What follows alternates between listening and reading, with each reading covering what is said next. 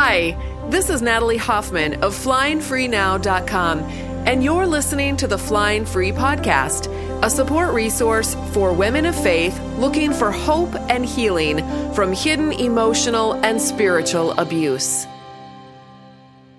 It's here! Welcome to episode 100 of the Flying Free podcast.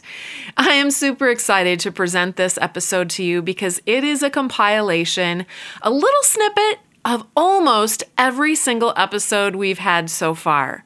So we've got a lot of ground to cover, so let's dig in.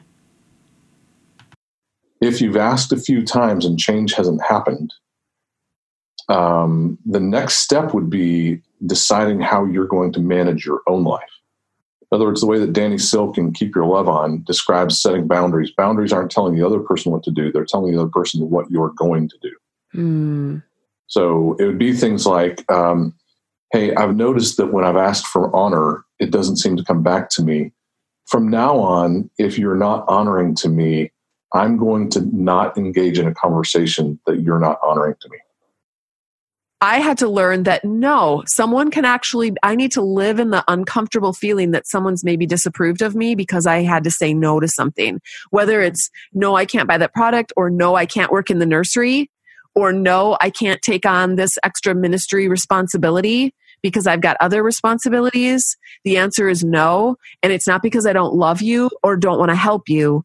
It's because I have priorities. And my priority right now and they don't necessarily include making sure that you get everything that you want from me. The, another hard thing for women is we go to churches and like your gut tells you there's something wrong here because that power over I, it's satanic and it is oppressive and you can feel it in your gut when you walk in a church um, just like a, a, mom can have that intuition that uh, uh, that guy is probably a pervert, um, you got to listen to that. Yeah. And the hard part though is you feel in your gut something's wrong, but you look around and there's all these happy women. So yeah, there's something wrong with me because I'm seeing stuff and nobody else is seeing it. Okay, so let's talk about what the purpose of marriage is because there there is a thing out there that says the purpose of marriage is to make you holy. It's not yeah. to make you happy, but did did God establish marriage when you think at the, you know, in the garden of Eden, did God establish marriage for the purpose of making Adam and Eve holy? I don't remember reading that in Genesis. I don't. Did you well, see something about that? Well, when they when God put Adam and Eve together and established marriage, they were already holy. They were perfect. They, they were. had never even sinned. Their purpose the whole was, purpose was was completely. It was all about being one flesh. Exactly. It was yeah. all about being together. It was fellowship. Yeah. It was unity. It was just is it was enjoyment of one another, reveling in this wonderful relationship with one another and with their creator. In that passage that says, "Do not forsake the assembly," um, the word that's used actually means, "Do not ignore those who have been um, hurt and and oppressed."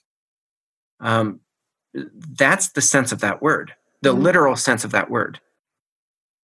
And we've we've taken a literal translation of that and and applied it to American uh, the American church model and said, well, forsaking the assembly means not going to church when the church meets on Sunday morning. That's not what it means. The the, the heart of that passage is don't be uh, don't be the priest who walks on the opposite side of the road of the man who's bleeding. They've done Im- images of brains of people who have post traumatic stress disorder and brains that have been on drugs. And their brains have the same, in the same areas of their brains are actually damaged. So it does do, phys- there, it is a physical abuse. They know how to present themselves as a sheep to the public, but these are wolves. They know what they're doing, their actions are deliberate. Um, the cruelty is a means of maintaining that power and that control over our lives. And so, no matter how godly you are, no matter how submissive you are, no matter how gracious and loving and patient and prayerful you are, all of that gives him power. In a dysfunctional relationship, one or both partners are not taking personal responsibility. They are either putting the responsibility on the other person, which looks like shame, blame shifting, denying, minimizing, excusing, justifying, controlling, and accusing, or they are taking all of the responsibility on themselves, which looks like placating, appeasing, covering up, pretending, and overlooking. In a healthy relationship, both partners can safely and freely offer feedback to the other one, and that feedback is heard, respected, and responded to. You know, I had this view that anyone with the credentials was was fit to to do what I needed them to do, and I think um, in, instead of having that mindset, I think it's so important to look at people as individuals and see watch what they do and how they how they interact with you instead of just assuming that since they've got the credentials, they went to school.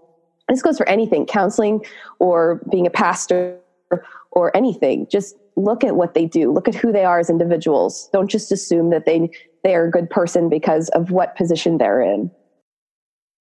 The church often does discipline one of the parties. But the party that they discipline more often than not is the female who's bucking their system. So she's usually the one who gets kicked out. Now, this is a spiritually abusive environment. The answer for you personally is not to try to change others. That means we, we don't try to change the church. We don't try to change our friends and their worldview. We don't try to change our abuser and his worldview.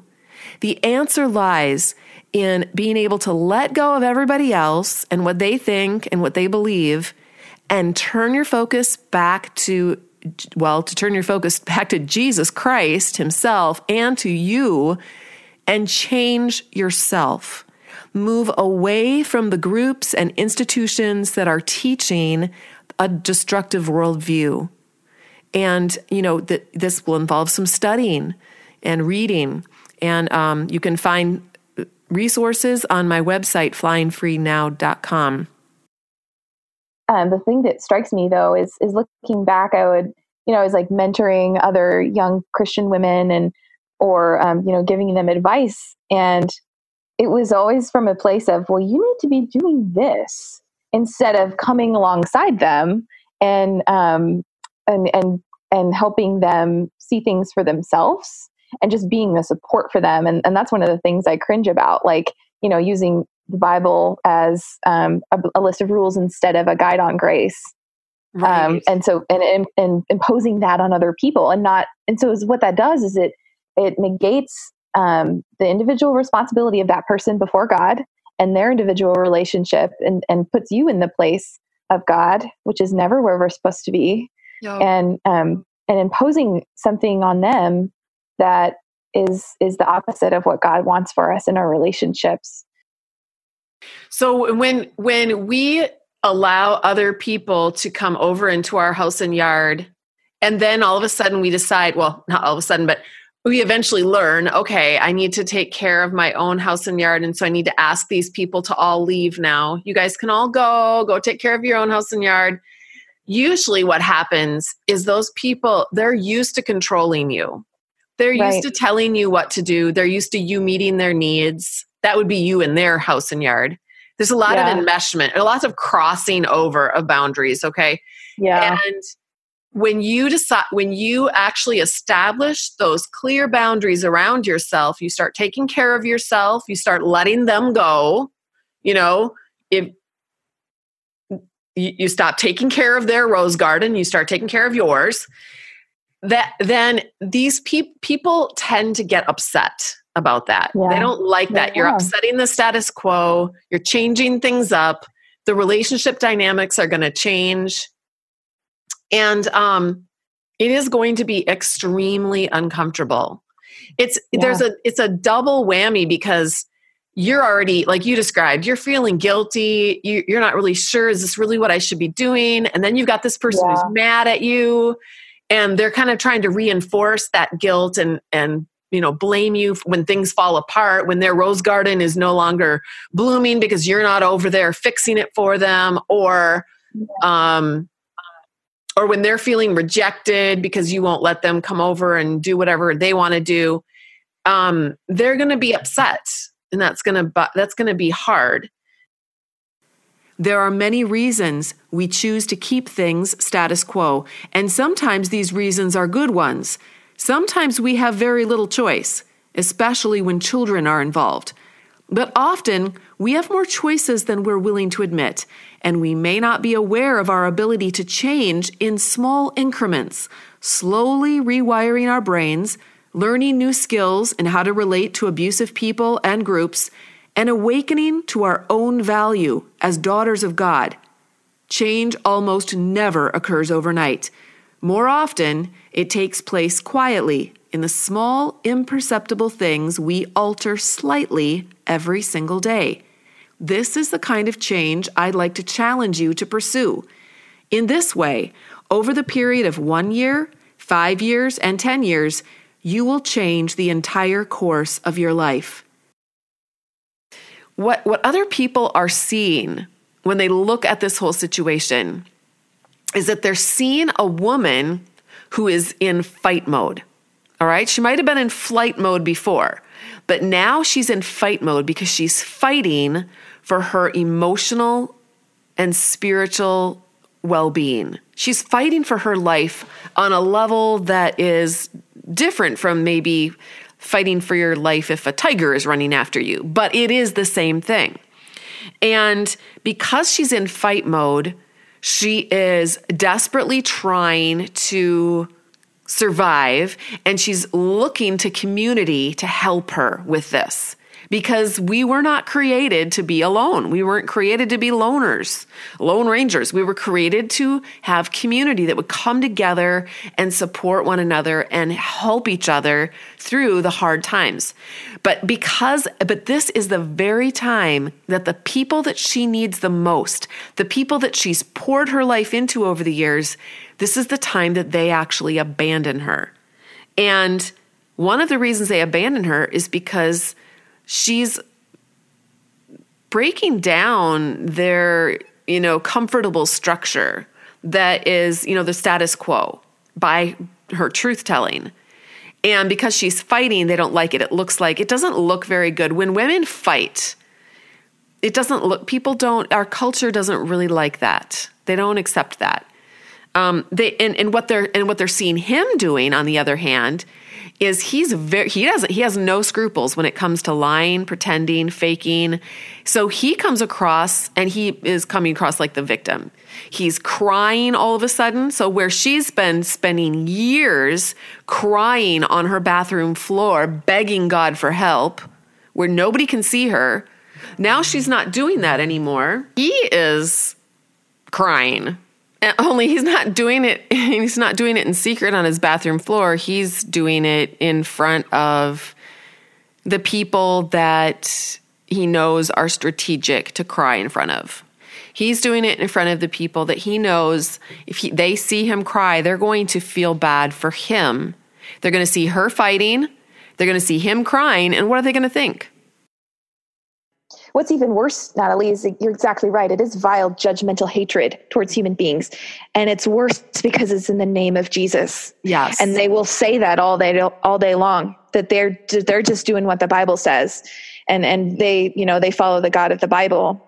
But what they've done is they've looked at the Bible like a set of rules instead of as a way to to find out who Jesus Christ is and God's plan for humanity. Yeah, they're taking they're they're doing they're they're taking those verses out like they did in the desiring god article on grief. Um, the one verse one verse in first thessalonians and he's made an entire um, dogma or, or, doctrine out of it about how you're supposed to grieve. Missing the entire heart of god's god's um, plan and purpose and love towards human beings that he created. Think about all the things that a woman getting out of an abusive relationship has to give up and surrender yeah. to god Oh, yeah. She has to surrender her reputation. She has to surrender her children. She has to surrender her career or her life or her financial status, her home. Mm-hmm. She has to surrender everything. She has laid low. She has to surrender her friendships. She has to surrender. So she's taken initiative to do what I f- believe is right in standing up and saying no to abuse and she has to get surrender all of these things to God. It is it is takes a tremendous amount of faith for women to do that. You know, there's so many layers of losses when you go through divorce, especially as a woman of faith in a faith community. So um, it's just a completely it, it is a extremely traumatic thing. And then if you were the one who initiated the divorce, there is an, a layer of complexity to that as well because you didn't want a divorce, but it doesn't appear that way to anybody else. It Mhm. appears that you are the one breaking up the marriage when in fact you are the one that's simply acknowledging that the marriage has already was never really intact in the first place and was being destroyed bit by bit on the on the inside. Sacred acts of self care are not about guilt, it's about permission.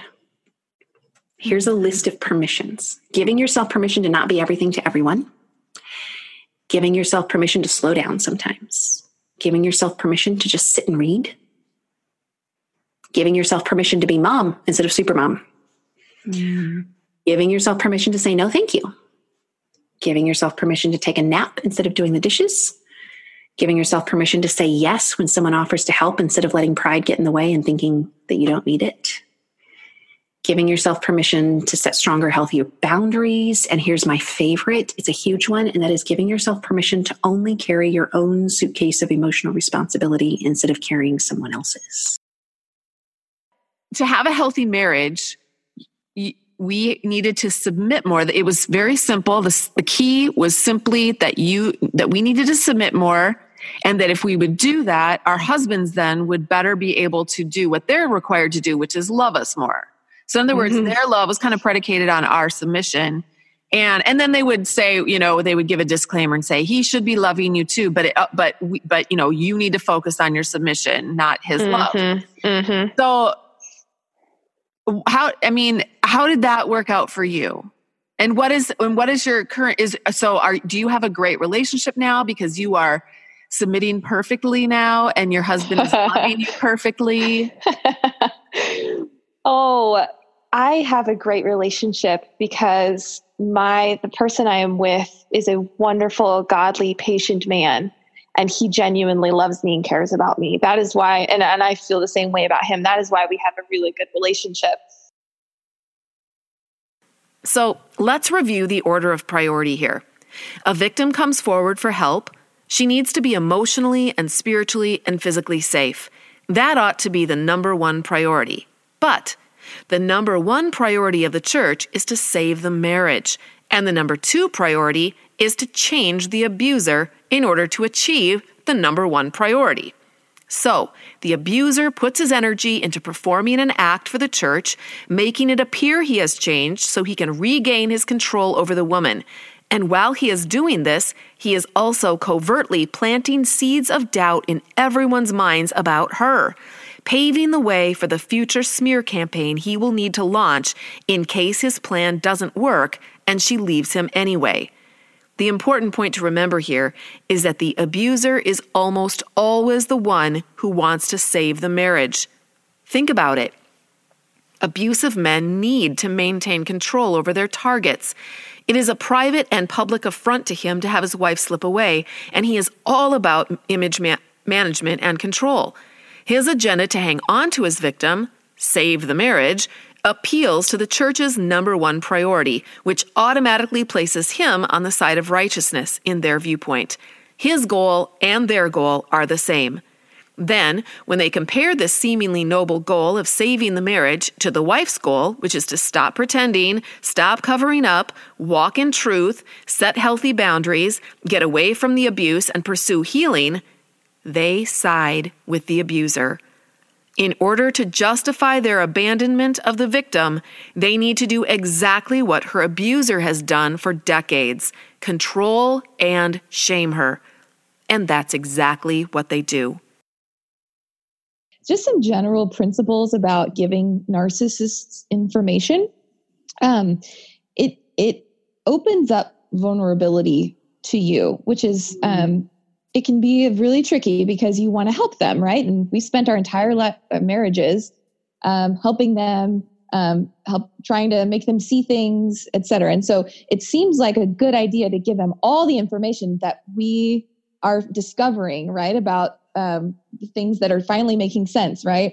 Yeah. But unfortunately, because of the pathology of narcissism, they use information like a weapon and oftentimes, most of the time, against you. Mm-hmm. And so, what happens a lot of times is um, if you give them books that talk about like what narcissists do or anything like that, um, they'll start using that language against you, and it will make your life even more confusing.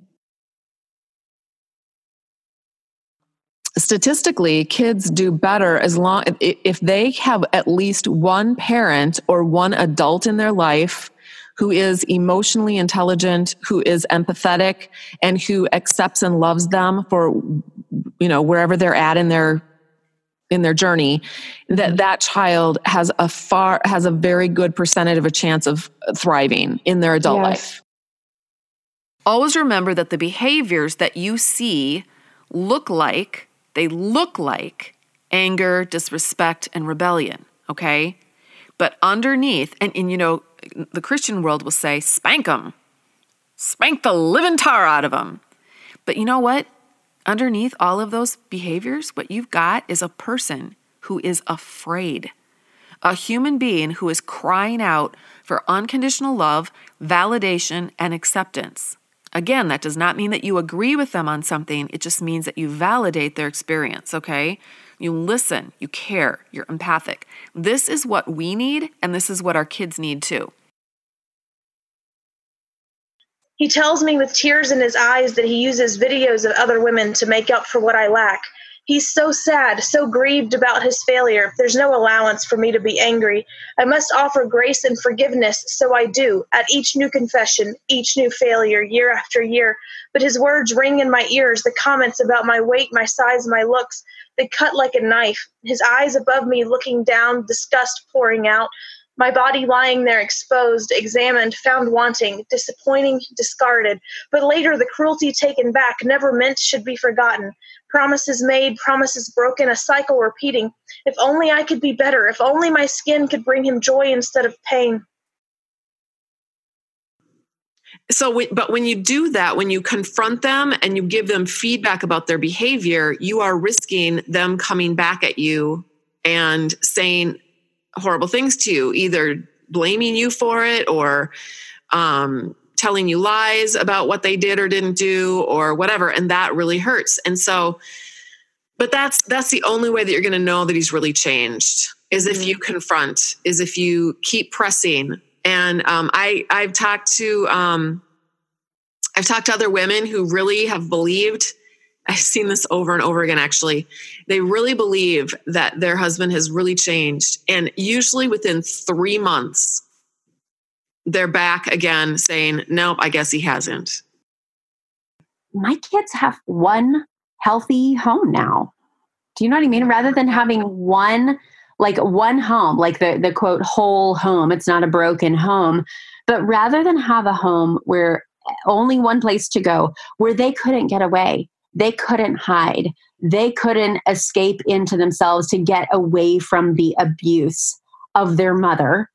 Um, who knows if it would have turned heavily onto the children? It may have, it may not have. But a place where they were witnessing just absolutely toxic um, conditions every single day. But so now they only have to be in that environment part of the time. Right. And the other part of the time, since I chose divorce is I can give them a really healthy, positive, together, like a, a, a, family. Like we we are my kids and I are a family now. But it's it's interesting to me that often you're seen as a heretic just for saying, you know, I'm questioning things or I'm wrestling with this issue. But in reality, I, mean, I believe that's really what we are called to do because we we learn when we wrestle and we come face to face with God in those moments and we're able to ask questions of him. I mean, he knows everything that's going on in our hearts and our minds. He knows when we doubt him. He knows all of this stuff about us. I got to the point that I would just have very real conversations with him. When I was mad, I would tell him I was mad. Right? It mm-hmm. sounds kind of silly, but in those moments, that's when we really are able to connect in a new way. And he teaches us something new and he replaces lies with truth. And that, all of that is what helps us gain ground against the enemy. And the enemy can be our husbands, the enemy can be people in church that are not telling us the truth and are not um, potentially uh, filled with the Holy Spirit. And it starts to give us discernment to be able to tell all of these things, um, you know, truth from lies and freedom from bondage and all of that. So but the reason why somebody is abusive is two things. The first thing is because it is hugely beneficial. And people don't want to hear this. No, society don't want to hear it. And when we're being abused, we don't want to hear it. We want to believe that he must be some sort of tortured soul, you know, that we have this idea that hurt people hurt people. And it's really hard for him in our Christian narratives of sin and brokenness and everything. But actually, fundamentally, he's abusive because he gets what he wants. He gets somebody who does whatever he wants. He gets sex on demand. He gets to have the status of being a good parent and a good spouse without actually doing anything. You know, this is like, you know, he never takes responsibility. He gets to blame everyone else, and, and we all kind of run around doing everything that he wants, and and then t- and then and take all the responsibility for anything that goes wrong. Like, who wouldn't want a life like that? Right. Yes. Have you heard of the term nar- fleas, narcissistic fleas? Yes, I was. Yes, and I'm so glad you brought that up because I was I was not certain if that was like a good thing to say because I don't want to compare people to like dogs fleas? or something that gets fleas, but like it's it's a good term, narcissistic fleas, because you don't you pick it up by being around someone or a dog or something that has fleas, and you don't want those fleas. Right. You can't get rid of them. Right. Well, and the Bible even says, you know, if you walk with the wise, you'll be wise but the companion yeah. of fools will suffer harm.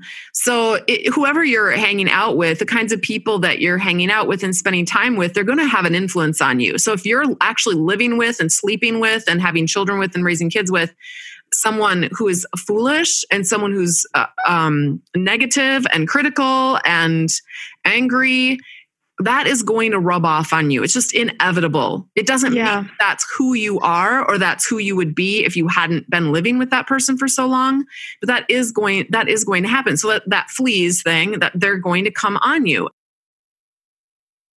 Yeah, I would say the first one of that is just understanding your boundaries. Henry Cloud, Dr. Henry Cloud, you know, the author of the book Boundaries, he says boundaries are where you begin and I end. And if I don't know where I end and my husband begins, we can't have good boundaries. Right. We both have to know the beginning and the ending of me and what I'm capable of. And the, the issue with empaths is that we want to help everyone and serve everyone, and we feel for them before we feel our own feelings sometimes. So when a narcissist loves nothing more than to find a, and target an empath, an empathetic person who they can use to do what they want. And so many of us who are empathetic have been used by narcissistic people you know, it took me to the end of my first year to really start to smile and to be able to have like a really good belly laugh every once in a while. Mm. And about at the two year mark, I felt like I was turning a corner and that everything would eventually, you know, be okay. I was starting to see the light at the end of the tunnel. And it took me about three years to get back, um, you know, to at least emotional normal. Um, but I found um, I found this Bible verse that has become sort of what I call my divorce verse. It's Psalm uh, 71, 20 through 21. And it goes like this. Um, it's it's um, the psalmist speaking to God. You have made me endure many terrible troubles. You restore me to life again. You bring me back from the depths of the earth. You comfort me and make me greater than ever. What if she's not able? Let's say that she's got small kids at home and she's and her husband really doesn't like her to leave the house very much. Mm. Um, how would you? What would you suggest for her to just deal with the the stress at home? Yeah, that that's a really good question. See, this is a journey of awareness for all of us, Natalie. I'm sure some who've read your book and then they got this punch in the gut feeling and and and it takes time to process and people's level of readiness for leaving a relationship is going to be is going to be varied yeah. uh, or leaving the pattern. See, we're talking about divorcing the pattern of the toxic relationship pattern. So um, so actually and this is this is a real thing where okay a woman is so beat down and perhaps she's even gone um, you know into inpatient hospitalization because her depression and anxiety is overwhelming. She's not ready to get out of that relationship until she herself is well. So um, and this this is it's it's sad but it's true. You got to have the stamina with which to uh, experience the pushback, and not everybody is there, but they can be on this journey of being there. What I've discovered is that when you don't fake it, when you're real, you actually have better ministry than when you fake it because people mm. can tell when you're faking it. Yes. So I started running this single mothers group at my church. This is way back in 1998. And I realized that I had a very special ministry as a divorce survivor. I had street cred. Other um, right. other divorcees would listen to me in ways they would never listen to a pastor's wife or a woman's director. I mean, they'd you know kind of tune them out. Mm-hmm. You know, what would they know about my life? There's going to be times in a relationship where you fall apart. Maybe you you your friend died Maybe yeah. you just had a new baby.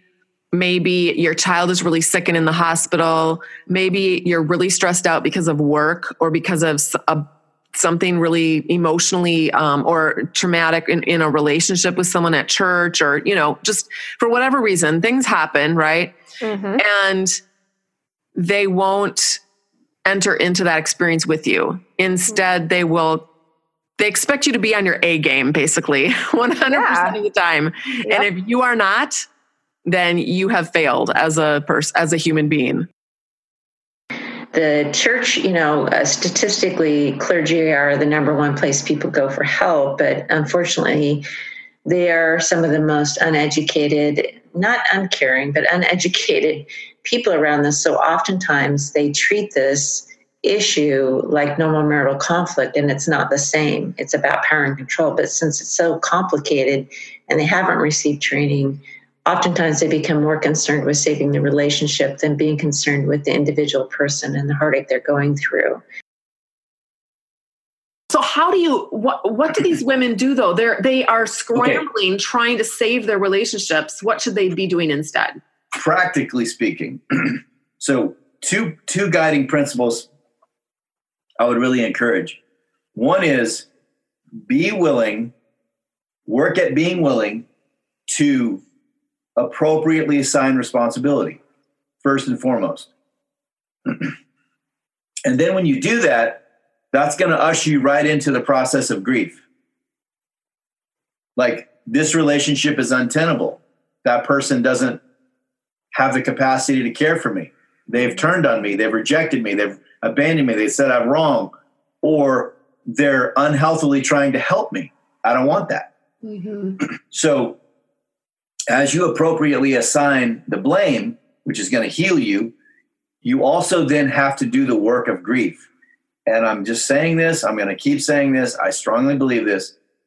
Grief is the doorway to freedom surrender to the fact that this process is just plain old painful and there's no getting around it. You can't escape it. If you try to escape it or you try to numb out or you mm-hmm. there's all mm-hmm. kinds of ways that we as humans escape our pain, right? If yeah. you do that, you won't uh, you won't end up actually coming out on the other side where you can actually be truly free from it and um and heal from it. So Yes. And the world is full of people who will not deal with their pain. And yes. so it spreads out to all the people around them in various ways, but they can't they can't help it. Um, and I think dealing with your pain, going taking a deep dive inside of yourself and allowing yourself to feel that pain is one of the most courageous things anyone can do. I hear that from women who say, I felt like a prostitute. And I think that we need to hear that, that we need to hear their voices when they say, I feel like a concubine or I feel like a prostitute. Yeah. And, you know, I would even go a step further, Natalie, and I would say not only might their marriage not be savable, it might have died a very long time ago. Right. Um, and that's something, you know, if, you know, like you said, you just said something so wise about the, the abuser's agenda and the church's agenda being aligned in that moment. And now mm-hmm. she is the outcast like for people who have been sexually abused there's also a component of emotional and in churches there's a component of spiritual abuse yep. that happens even before any type of sexual act happens like that's kind of that's what grooming is there's yep. manipulation and then there's you know using scriptures to maintain that position of power and control mm-hmm. and so mm-hmm. i'm glad that they had people there that did that really focused on that particular dynamic and named it as emotional abuse and spiritual abuse Yep. Women don't want to know the truth because the truth actually has really dire consequences.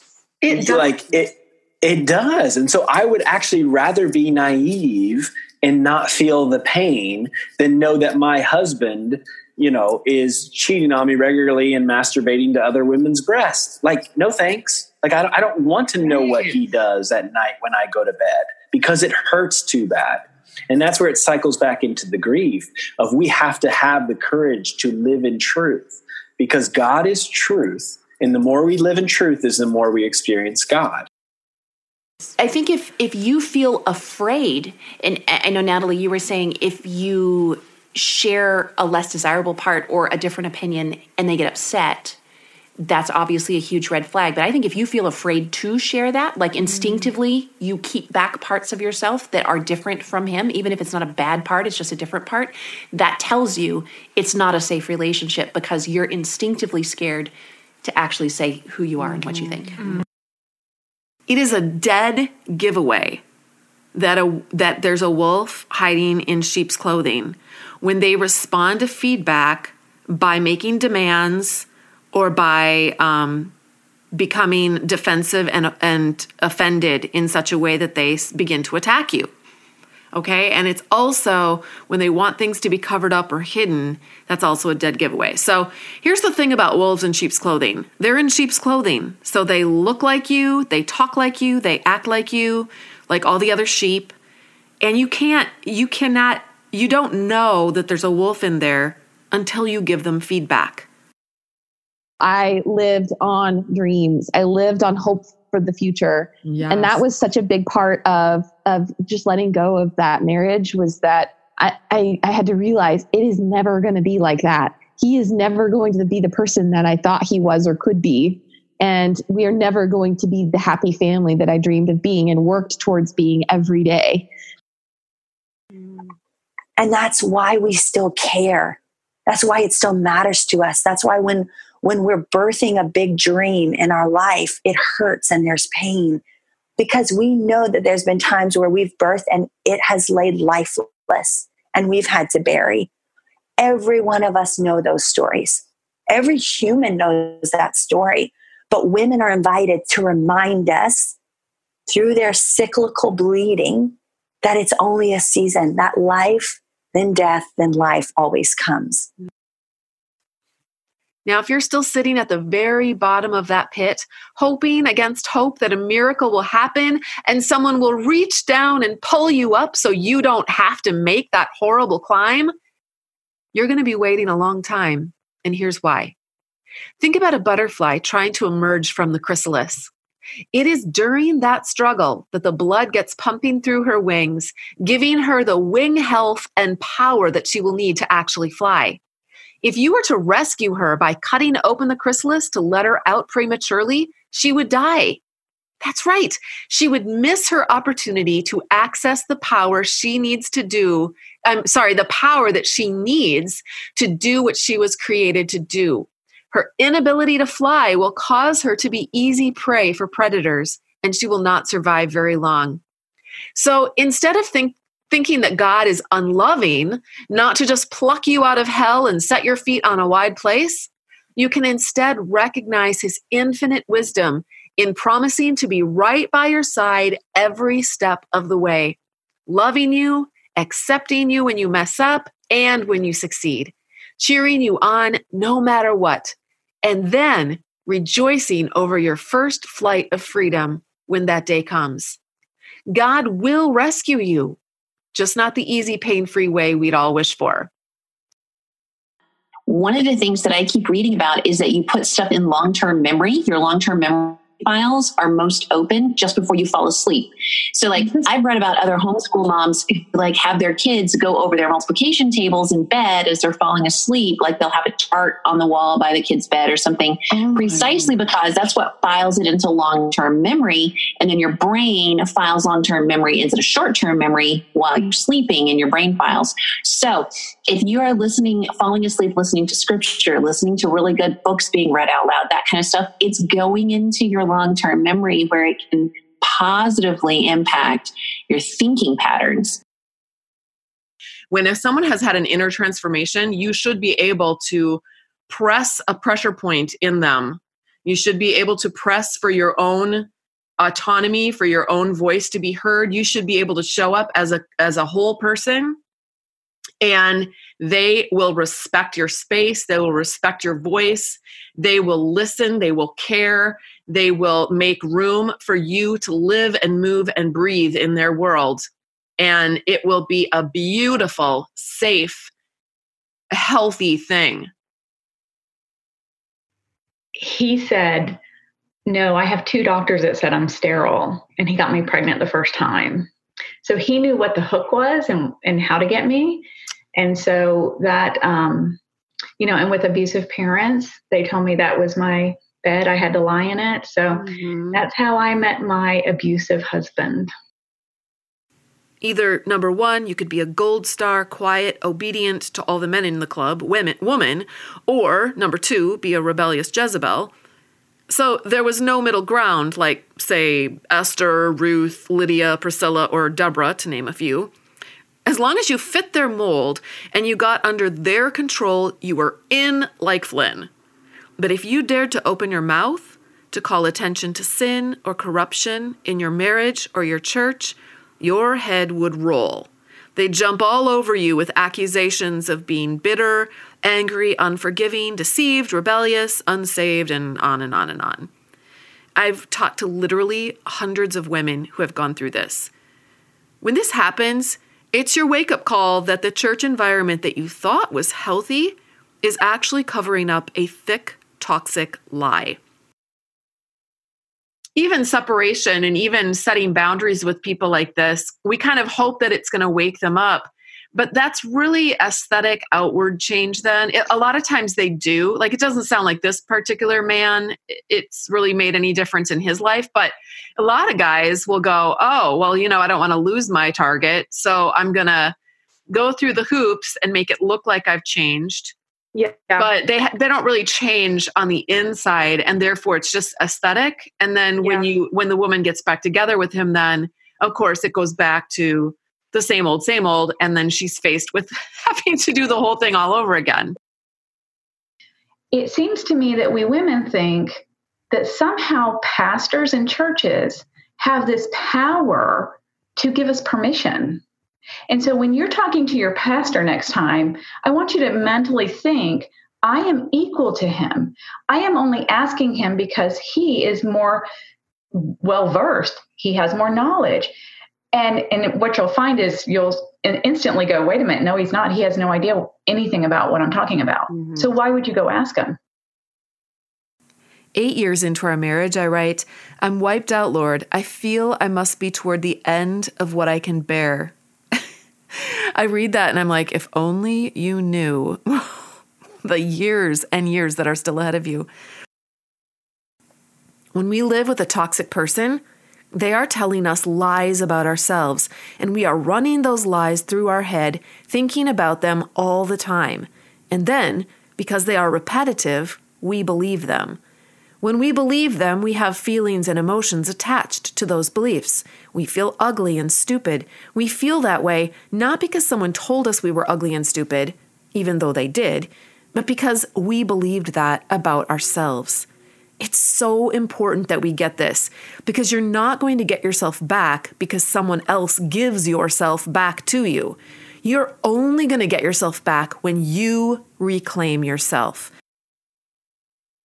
That's that's kind of the best way to approach those situations because what the narcissist wants is they want you to get angry they want you to react they want to create this chaos because that's how they maintain their control and it it's so hard when they do it to your children. That's the hardest right? It just it tears at your heart you know? Yep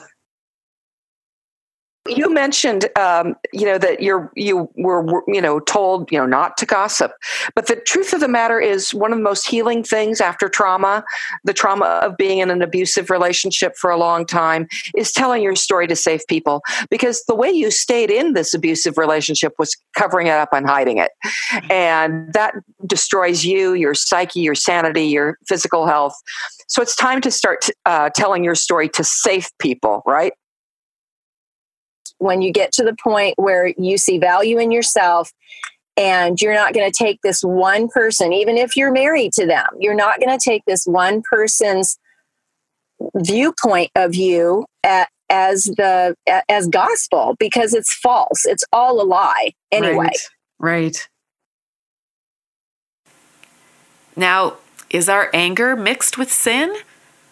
Well, probably. We're tainted creatures, but that doesn't mean we should never feel that emotion or let that anger put feet to our conviction in order to set captives free. Do you think those that fought against the atrocities of slavery or genocide or the murder of preborn babies did or do so with smiles on their faces and warm fuzzies filling their hearts? Come on, you guys. We're not in heaven yet. Life is messy. Throwing a floral rug over it is not going to make the mess go away. And maybe because it was fresher and um, I wasn't so young and I had a lot of life experience. So I think maybe there's uh, the, the pain seemed greater and especially within the religious world and things like that and just the the amount of people that I lost along the way was very painful and a church family that I lost along the way um, because I didn't I didn't know how to function and they didn't know how to um, I guess relate to me. Mm-hmm. And so I laid the ministry down and uh, healed some more after getting a divorce let's just pretend that you were brainwashed from the time you were a child to believe that if you wore the color red that you were in a in a you were blaspheming God because Jesus shed his blood for us. Just pretend, okay? Right. That that's one of the then you would grow up and even when you heard the idea that well that's not really true, if you wore red you would still have this conscience driven response of like I shouldn't be doing this. I feel so guilty. I'm right. rebelling mm-hmm. because of how you've been brainwashed with that idea. And I, that's what I believe that that a lot of Christian women have been brainwashed with these yes. false ideas about what these verses are actually saying. Yes. And th- that's why they feel this conviction and this fear and this guilt. It's completely yes. false. It's not rooted in reality. So the the the opportunity there is to rewire their brains to find out what the Bible really does say about these different things and then to live out that in a healthy and positive way that actually brings you emotional, physical and spiritual health. When the abuser came along and, and I fell in love with him, uh, that was like getting hit with a wave and you know like a little girl and i got hit and I, I fell down. But i got back up but the second wave was massive and that was my whole um, that was my church family. That was religion. That was man made tradition. When I was rejected by those that I had literally, when the doors were open, I was there. I led women's retreats, you know, just all those things. When I was rejected by them, when it knocked me down, I almost didn't get back up. I swallowed so much salt water and I had so much sand in my bottoms, I couldn't get up. I almost drowned. So he's gonna bark and growl and stomp his feet and fling accusations and a few choice Bible verses at her back as she makes her exit. He's not a happy camper, and he's to work really hard to make sure that his target emotionally pays for stepping outside his definition of who she is. One of the most powerful things, I don't know if you saw that article in Christian Today, uh, February 4th, 2020 it it came out and what it, the the graph at the very bottom of the article showed how badly evangelicals are doing with divorcees. Uh, we our, our divorcees we have done we have demonized divorcees so badly yeah. that they don't want to come to evangelical churches. Now they do show up in droves, but a huge number, 20% of them don't, just because of the negative, um, you know, the negative messaging they get from the pulpit or from Christian authors and Christian radio broadcasts. It's it's um, we're shooting ourselves in the foot. If the evangelical church wants to grow, so the problem in our marriage was there's three dollars in the bank. The lights are going to be cut off. We're going to be evicted. Can you help me figure this out? And he would stonewall and just say nothing and look at me like I was insane. And so instead of going to him who was causing the problem to try to figure it out, I had to take control and save my home, just like Abigail. I was married to a fool. Save my home, save my kids' lives by getting a job and paying the bills. But he, of course, wasn't always abusive. He knew how to draw me out. He knew all of my deepest fears and secrets, but he would later use those against me to hurt me or to gain points in an argument. Once he said it was no wonder I had lost my best friend, it was because I was a horrible person. Uh, another time he said it was no wonder that my natural father abandoned me. I was only two at the time. Wow. I remember I remember looking at him thinking that's just pure evil talking right there. That doesn't even make sense. Obviously a 2-year-old doesn't do anything to deserve to be abandoned, but that's the kind of abuse that I experienced. Mm-hmm. Now, what if you're a wife and your husband is not asking you to sin, he just doesn't agree with you on things? How do you come to a final decision on something when you've reached an impasse? Let's come at this from a common sense standpoint, okay? Let's set aside the whole husband wife thing for just a minute and pretend that we're talking about two humanoids. This can be two girls or two boys, or it can be a boy and a girl. It can be a variety. They can be a variety of human colors. They can be roommates, siblings, coworkers, board members, just whatever. All right, let's just say that these two humanoids don't agree, but a decision must be made. Now, there's only two of them, so a majority vote cannot be taken. They are equals, so there is no bigger or better human that gets to make the decision. Oh dear. There's no simple, clear cut, quick answer to this. This is a conundrum. We are wringing our hands and panicking. What do we do? Okay, we can solve this with mutual respect, mutual interest, mutual goals, mutual honor, mutual concern, mutuality. Is there going to be a compromise? Yeah, probably. Whenever we have something that's difficult, the desire to have a system or a formula to make it easy uh, is pretty strong. Yep. Well, and when people make that promise and say, here, if you do this, this, and this, you will mm-hmm. be growing your kids God's way. Right. Like, oh, well, I better, I want to grow my kids God's way, not exactly. Way, so I better do those things. Narcissists aren't necessarily malignant. They don't hate you. They just don't care about you, which, by the way, is the right definition of hatred. The, the person who can look at you and not see you and use you for his own purposes, that's the real hater. Yes. Because love love takes the risk of opening to another real person. This is a side note, and it's a funny. I'll share with your audience. My daughter is in college, and she takes a lot of Bible classes. And she she said to me last night, she goes, "You know what the definition of heresy really is, Mom?" And I said, "What's that, honey?" And she goes, "It's just thinking for yourself sometimes." I just, it was so funny because that's it's what we. I mean, really, to to stand up for yourself, you have to start start recognizing some belief systems that you have that might not be right, or and, and they're they're belief systems that actually harm you. Every woman will come to a point when they say, "I can't do this anymore," mm-hmm. and I came to that point. God made us to be strong, noble queens. We are royal daughters of the King of Kings. So let's take our places by Him and make choices for our lives that are driven by His word and His direction. And you guys, that's not always going to be pleasing to everyone around us. Jesus had a lot of disapproving folks that were, you know, clucking their tongues behind his back. And how did he handle that? the first paradigm shift I think that I had to um, come to realize is that I was an adult and I wasn't a child. But that even though I was an adult, I was still living as though I was an emotional child.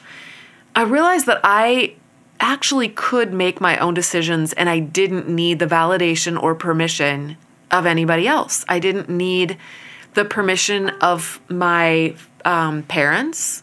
I didn't need the permission of my husband. I didn't need my small group leaders' permission or the women at church, the the ladies, you know, the ladies the leadership of the ladies committee at church. I didn't need their permission. I didn't need my pastor's permission or the elders' permission.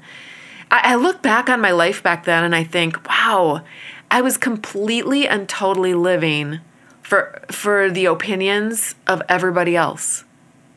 I could not make my own decisions.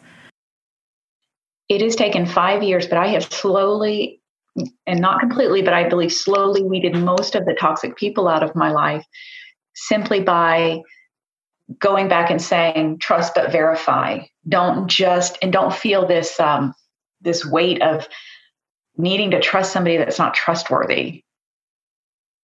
What I've decided is over the years, I was really just grasping for for hope. Like I just needed hope that it would get better, that he would find love for me, or you know, find something favorable about me to at least bring out kindness. And really, what I was doing was I was treating hope like it was grace. That like if I hoped enough, if I worked enough, that God would give him the grace to be different. Finally, I stopped living for other people and and trying to win their love and approval and acceptance by being who they wanted me to be and finally found who I really was. I live now out of the, my core values, out of the core of who I am as a human being, in my identity in Jesus Christ. And there are going to be some people that really enjoy me and want to be my friend and want to have relationship with me. And there and we're going to enjoy that. And then there are going to be other people who don't. They want a relationship with me that is conditioned on my being someone that I'm not someone who they want me to be. That's again that's power over another person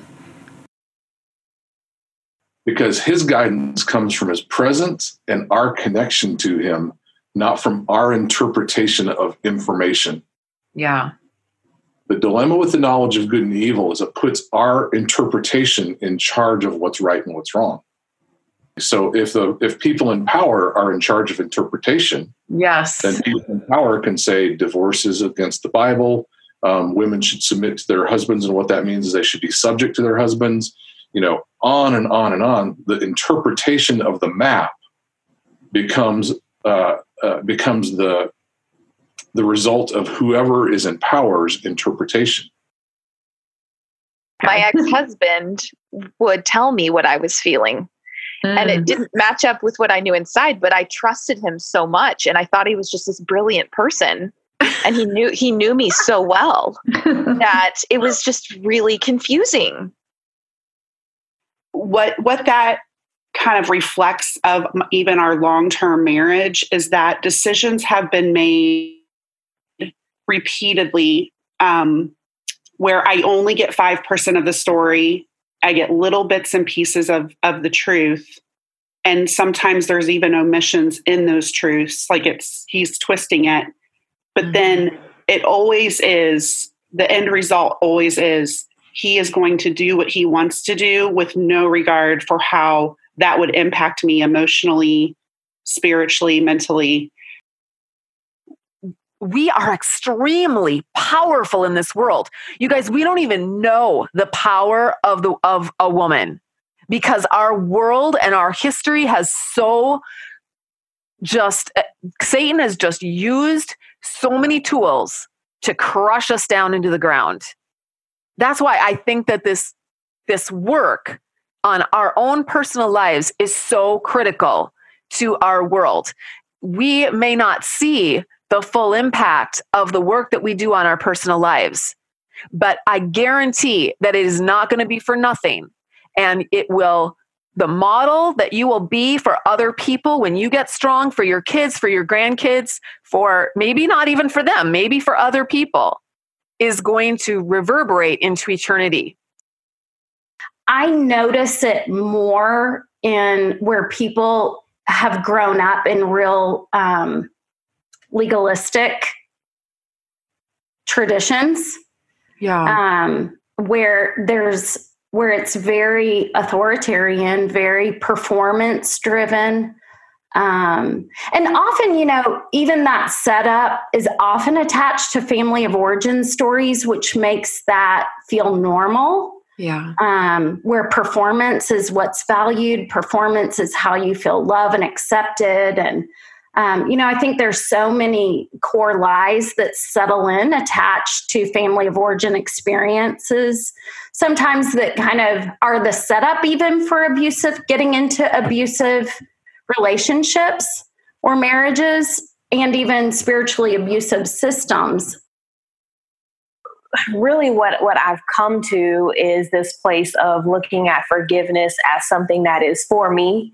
Like it involves another person and or another group of people to the extent that they did something wrong against me. But forgiveness really is me saying okay that can't control me moving forward. It's not even about like justice for me because I feel like if I'm saying, hey, I'm going to forgive them so that they can get, so that God can give them justice, like it's still about them.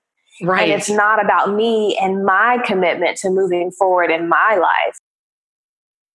Um, but the best thing for me is I can walk into my bedroom at night and I am not afraid. That's huge. Huge. That's huge. Wow. Yeah. Wow. So basically, you get to be like a grown up adult now. Yeah, I actually can make decisions for myself. Um, you know, sometimes it's hard because I think, oh my gosh, what should I do? What should I do? I don't have anyone to ask. But then I'm like, just calm down, Robin, and it's going to be okay. Whichever way you decide, it's still going to be okay. Yep. Yep. And you just yeah. learn you you grow into that skill and you become more and more confident as you as you as you get more time under your belt getting out. I like to think about this like a chess game, that God can play an infinite number of chess games all at the same time, and He knows all of the moves. There is no move that you can make that is outside of His knowledge or ability to continue playing chess with you. People can't figure this out, of course. God is infinite, He's unfigureoutable. And when they try, it's only because they're not really trusting that God's got this. I'd like you to consider the idea that maybe trusting God means living your life in freedom and love because you know 100% sure that He's got your back. Just because you are making a stand finally, you know, for the first time in forever, doesn't mean that you're a bad person. It means that you are, you know, fighting for your life, number one, and fighting for your children, number two just because you're being strong you know doesn't mean that you're bad or um, that you're going, you're going to go to hell. It doesn't mean that. It means that you're standing up for your rights as a human. So um, i see people or women really living into their fear instead of living into who they really are. And ultimately it doesn't really matter if you can define whatever it is as abusive because I feel like this is one of the ways, like, kind of feeling like you have to define something as abuse can be really harmful is because I feel like people tend to take it to either their partner or if they're in religious environments, they'll try to take it to their pastor or biblical counselor and say, Hey, I think this is abuse. And then you can kind of get into these arguments and back and forth about the definition of abuse and trying to figure out, well, is it abuse or is it not? And ultimately, that doesn't really matter, right? You still have the choice. Like if you're in a relationship and there are patterns of harmful behavior to you, you can decide to do something different, to walk away, whether or not somebody else would call what's happening abuse. The one counselor told me I had um, magical thinking because I, I was still at the point where I wanted you know, him, I wanted to be married to him. And mm-hmm. this counselor told me he wasn't going to change. Remember, you've told them a million times already. They're not going to go out and work on themselves and their own behavior. They're not going to do it because they can't. You guys, they live in an alternate reality where you are a Lego character in their universe. You're not allowed to be you.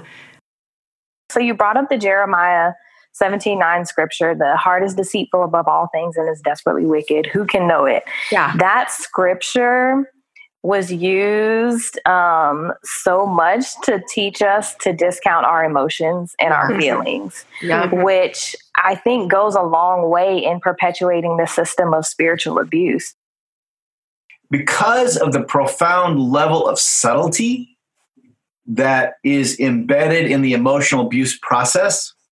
The abuser isn't hitting you and leaving a black eye. So it's like, how, how are you going to prove it? So I always say it's the death of a thousand cuts, right? If we looked at one of those incidents, one of those cuts, we go, oh, that's not that big a deal. And it really, truly wouldn't be. But when you look at a thousand, you're looking at a pattern of profound destruction. You see, it's impossible to be free when you give your freedom away. You guys, the scenario I just described is how the world seems to operate everywhere you go. Everyone wants to control everyone else, but nobody wants to do the one simple thing that could break the spell, and that's to control your own self. Nothing else, just yourself. There's also another set of people who are vulnerable to gaslighting, and that's folks who do have a good amount of self confidence. Because for some gaslighters, they can look at that and see a target or a conquest. And they can say, mm-hmm. well, I don't really like that they are that proud of themselves or that they feel that good about themselves. I would rather take them down a peg. And so they will start undermining that foundation of self confidence by making the person question themselves or doubt themselves. I want to I want to say one more thing about servant leadership. Um, I am a CEO of a company. I have a lot of employees. Um, am I a nice person? Absolutely. Would I use the word servant leadership? Sure, we can throw that word out. Why not? Right? I want, I, d- I do want my employees, I, I make it a goal that my employees, when they're done, or as they work for me, they're increasing their skill level. So when they're gone from me, they are better than when they came. Great, that's great. Not many companies do that. But at the end of the day, I'm still the boss. I can still fire. I can still tell you what to do. You are not equal to me. Does that make sense? Like you can say servant leader all day long but that does not change the fact that the man can tell the woman and she has to obey. Exactly. idea of complementarianism. I teach the women in my program this concept of how an abuser pretends that the people in his immediate family are like Lego characters in his universe. You know, when a child plays with a Lego character, he makes the little plastic character do and say what he wants it to do and say. So abusers do the same things with family members. The only problem is that real people aren't Lego characters. Real people have real opinions and ideas and problems and weaknesses and preferences and dreams and goals and on and on and on. And all of those things are going to be different from person to person and from child to child because human beings are unique. This means that real people are not Lego characters. So, here's what happens though. The problem is that when the abuser experiences his family members showing up like the real people they are, he has a little hissy fit because they aren't doing what he says they should be doing. Not only do we try to diffuse the bombs, we actually get blamed for the bombs. Yes. Like even when we diffuse, it's like, well, you didn't weren't doing this or this, and in fact, could you do it better? Like you don't even get thanked for putting a bomb out. Exactly. You get You're the reason that the bomb was put there in the first place. So Yes. shame on you. yes. And shame on you because you really should have done a better job at putting that bomb out. Yeah. Oh So- my gosh. So frustrating. And that is the, I think the systemicness of it in the family and in the church. And that's the script that everyone is going by. Yep. And that script needs to change. because no one around me really understood what was going on. Um, they went to the "You're crazy. This is all your fault." And here's 17 things you need to do to be a better wife. Um, So I was set up pretty well to believe that this is all my fault, and um, there are a lot of ways that they reinforced that that that were um, just so damaging to me. And I think that once I got out of that church, um, for about four years, I was just floundering, just wondering what, who am I? What does God think of me? And, and how do I deal with this self loathing? The research shows that writing and digging into that tough stuff, like actually writing your feelings and getting into those stories, and we can talk about how in the past and current tough stories actually helps boost your immune system, boost your emotional um, well being, physical, psychological well being. There is a wide body of research around that. That um, so much so that they now even have degrees on, um, gosh, what is it? Uh, expressive writing therapy.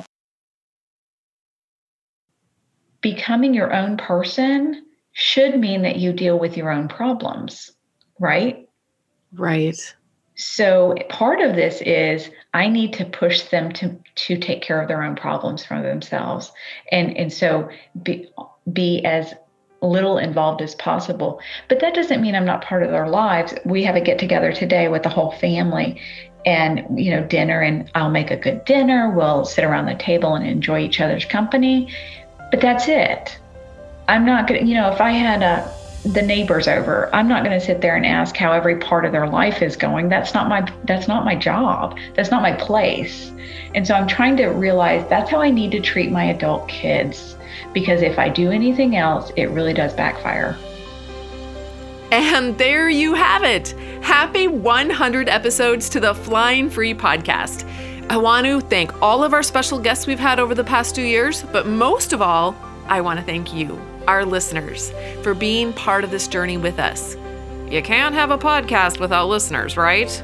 if you like this podcast, why not leave a rating and review on Apple Podcasts so others can find it too? I hope you enjoyed our show today. Until next time, fly free.